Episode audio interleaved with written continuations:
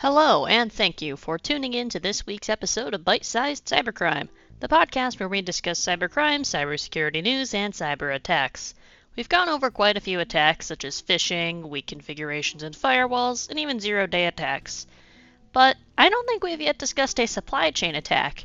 And that's what I want to talk about today, and we have a great example of one that's been making the news lately that you've probably heard about. 3CX is a software based phone system. It allows people to make calls over the public switched telephone network and voice over IP protocols. It supports traditional handsets as well as software phones, and even faxing or voice meetings. And it was also recently the target of a cyber attack.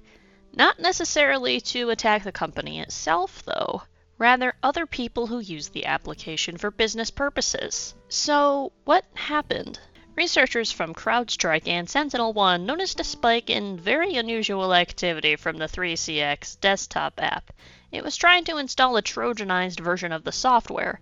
A Trojan is malicious software installed believing it to be legitimate. Oftentimes, Trojans are disguising themselves as legitimate software or a software that appears to serve a legitimate purpose, like an antivirus. Kind of ironic, isn't it? But in this case, it was installing the actual legitimate software, but also malware that is able to steal information, including sensitive data stored in web browsers like Chrome, Edge, and Firefox. But according to Sophos, it is also able to create a command shell which is able to remotely execute commands on an infected device, which you can do just about anything on. Usually your computer would prevent this from happening, but the files are digitally signed, which makes them appear legitimate to your device. Although now that the news is out, most antiviruses has have caught on and will now of course flag the download as malicious. Including Windows Defender, which is a native feature of all Windows devices. But wait a minute, let's go back just a, just a second. Can't anyone just make malware and digitally sign it?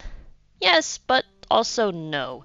A digital certificate trusted by your device also needs to be trusted by a certificate authority. So it's hard to get illegitimate software posing as legitimate software signed in this case. In this particular case as well, the original file was modified, and that doesn't match what the CA and Windows know to be legitimate, so that would ordinarily be blocked.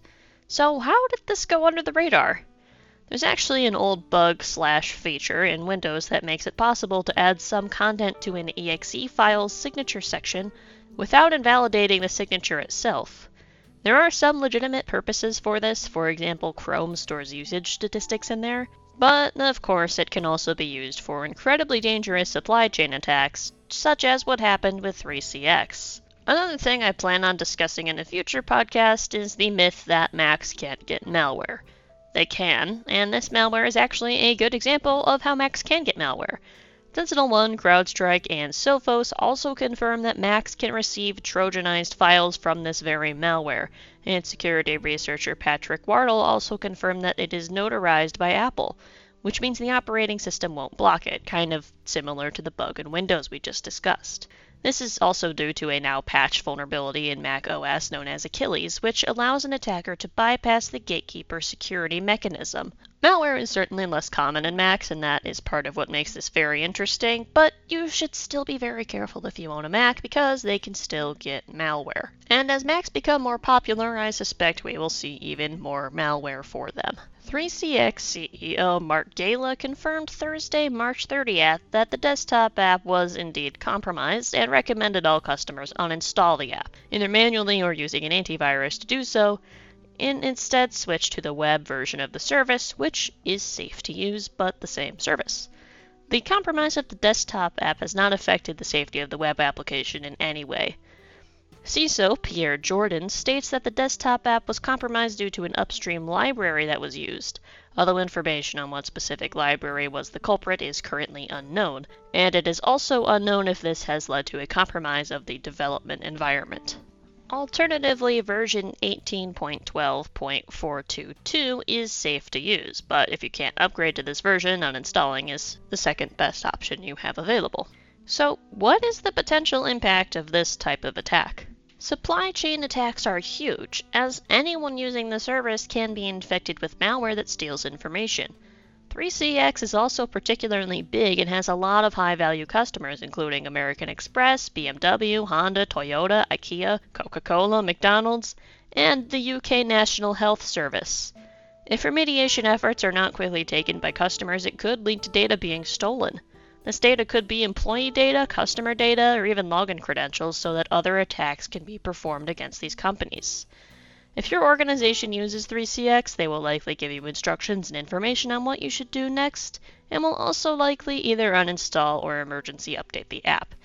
Thankfully, since the web portal is not compromised, the workaround is not disruptive, but if it was, this could be even more damaging. One thing to note is that this is also a pretty complicated attack that requires a lot of infrastructure to fully take advantage of. It is suspected by multiple security companies such as Sophos, CrowdStrike, and SentinelOne, who you're now very familiar with, that because of that and a few other indicators such as a unique strain of malware used for info stealing, that this is a North Korean nation-state attacker, likely connected to the Lazarus group, who you may know from the Sony 2014 hack and even the WannaCry ransomware, which is the most famous ransomware and probably one of the most well-known malware incidents ever, as well as, of course, one of the most destructive. This group has been around since as early as 2009 and is considered an advanced persistent threat. So, what can you do about this supply chain attack? I mentioned this earlier quite a bit. Update your version of 3CX to 18.12.422 or uninstall it, especially if it is being flagged by your antivirus. Also, be aware that attacks on vendors similar to this are not new and not a fluke.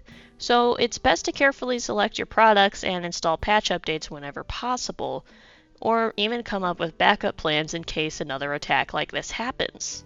Thank you to PC Magazine, Bleeping Computer, and the Hacker News for breaking the news of this hack, and of course the researchers at CrowdStrike, SentinelOne, and Sophos for their part in discovering and confirming many of the facts we know about the case. And of course, thank you for tuning in to this week's episode of Bite Size Cybercrime, and until next time, stay secure.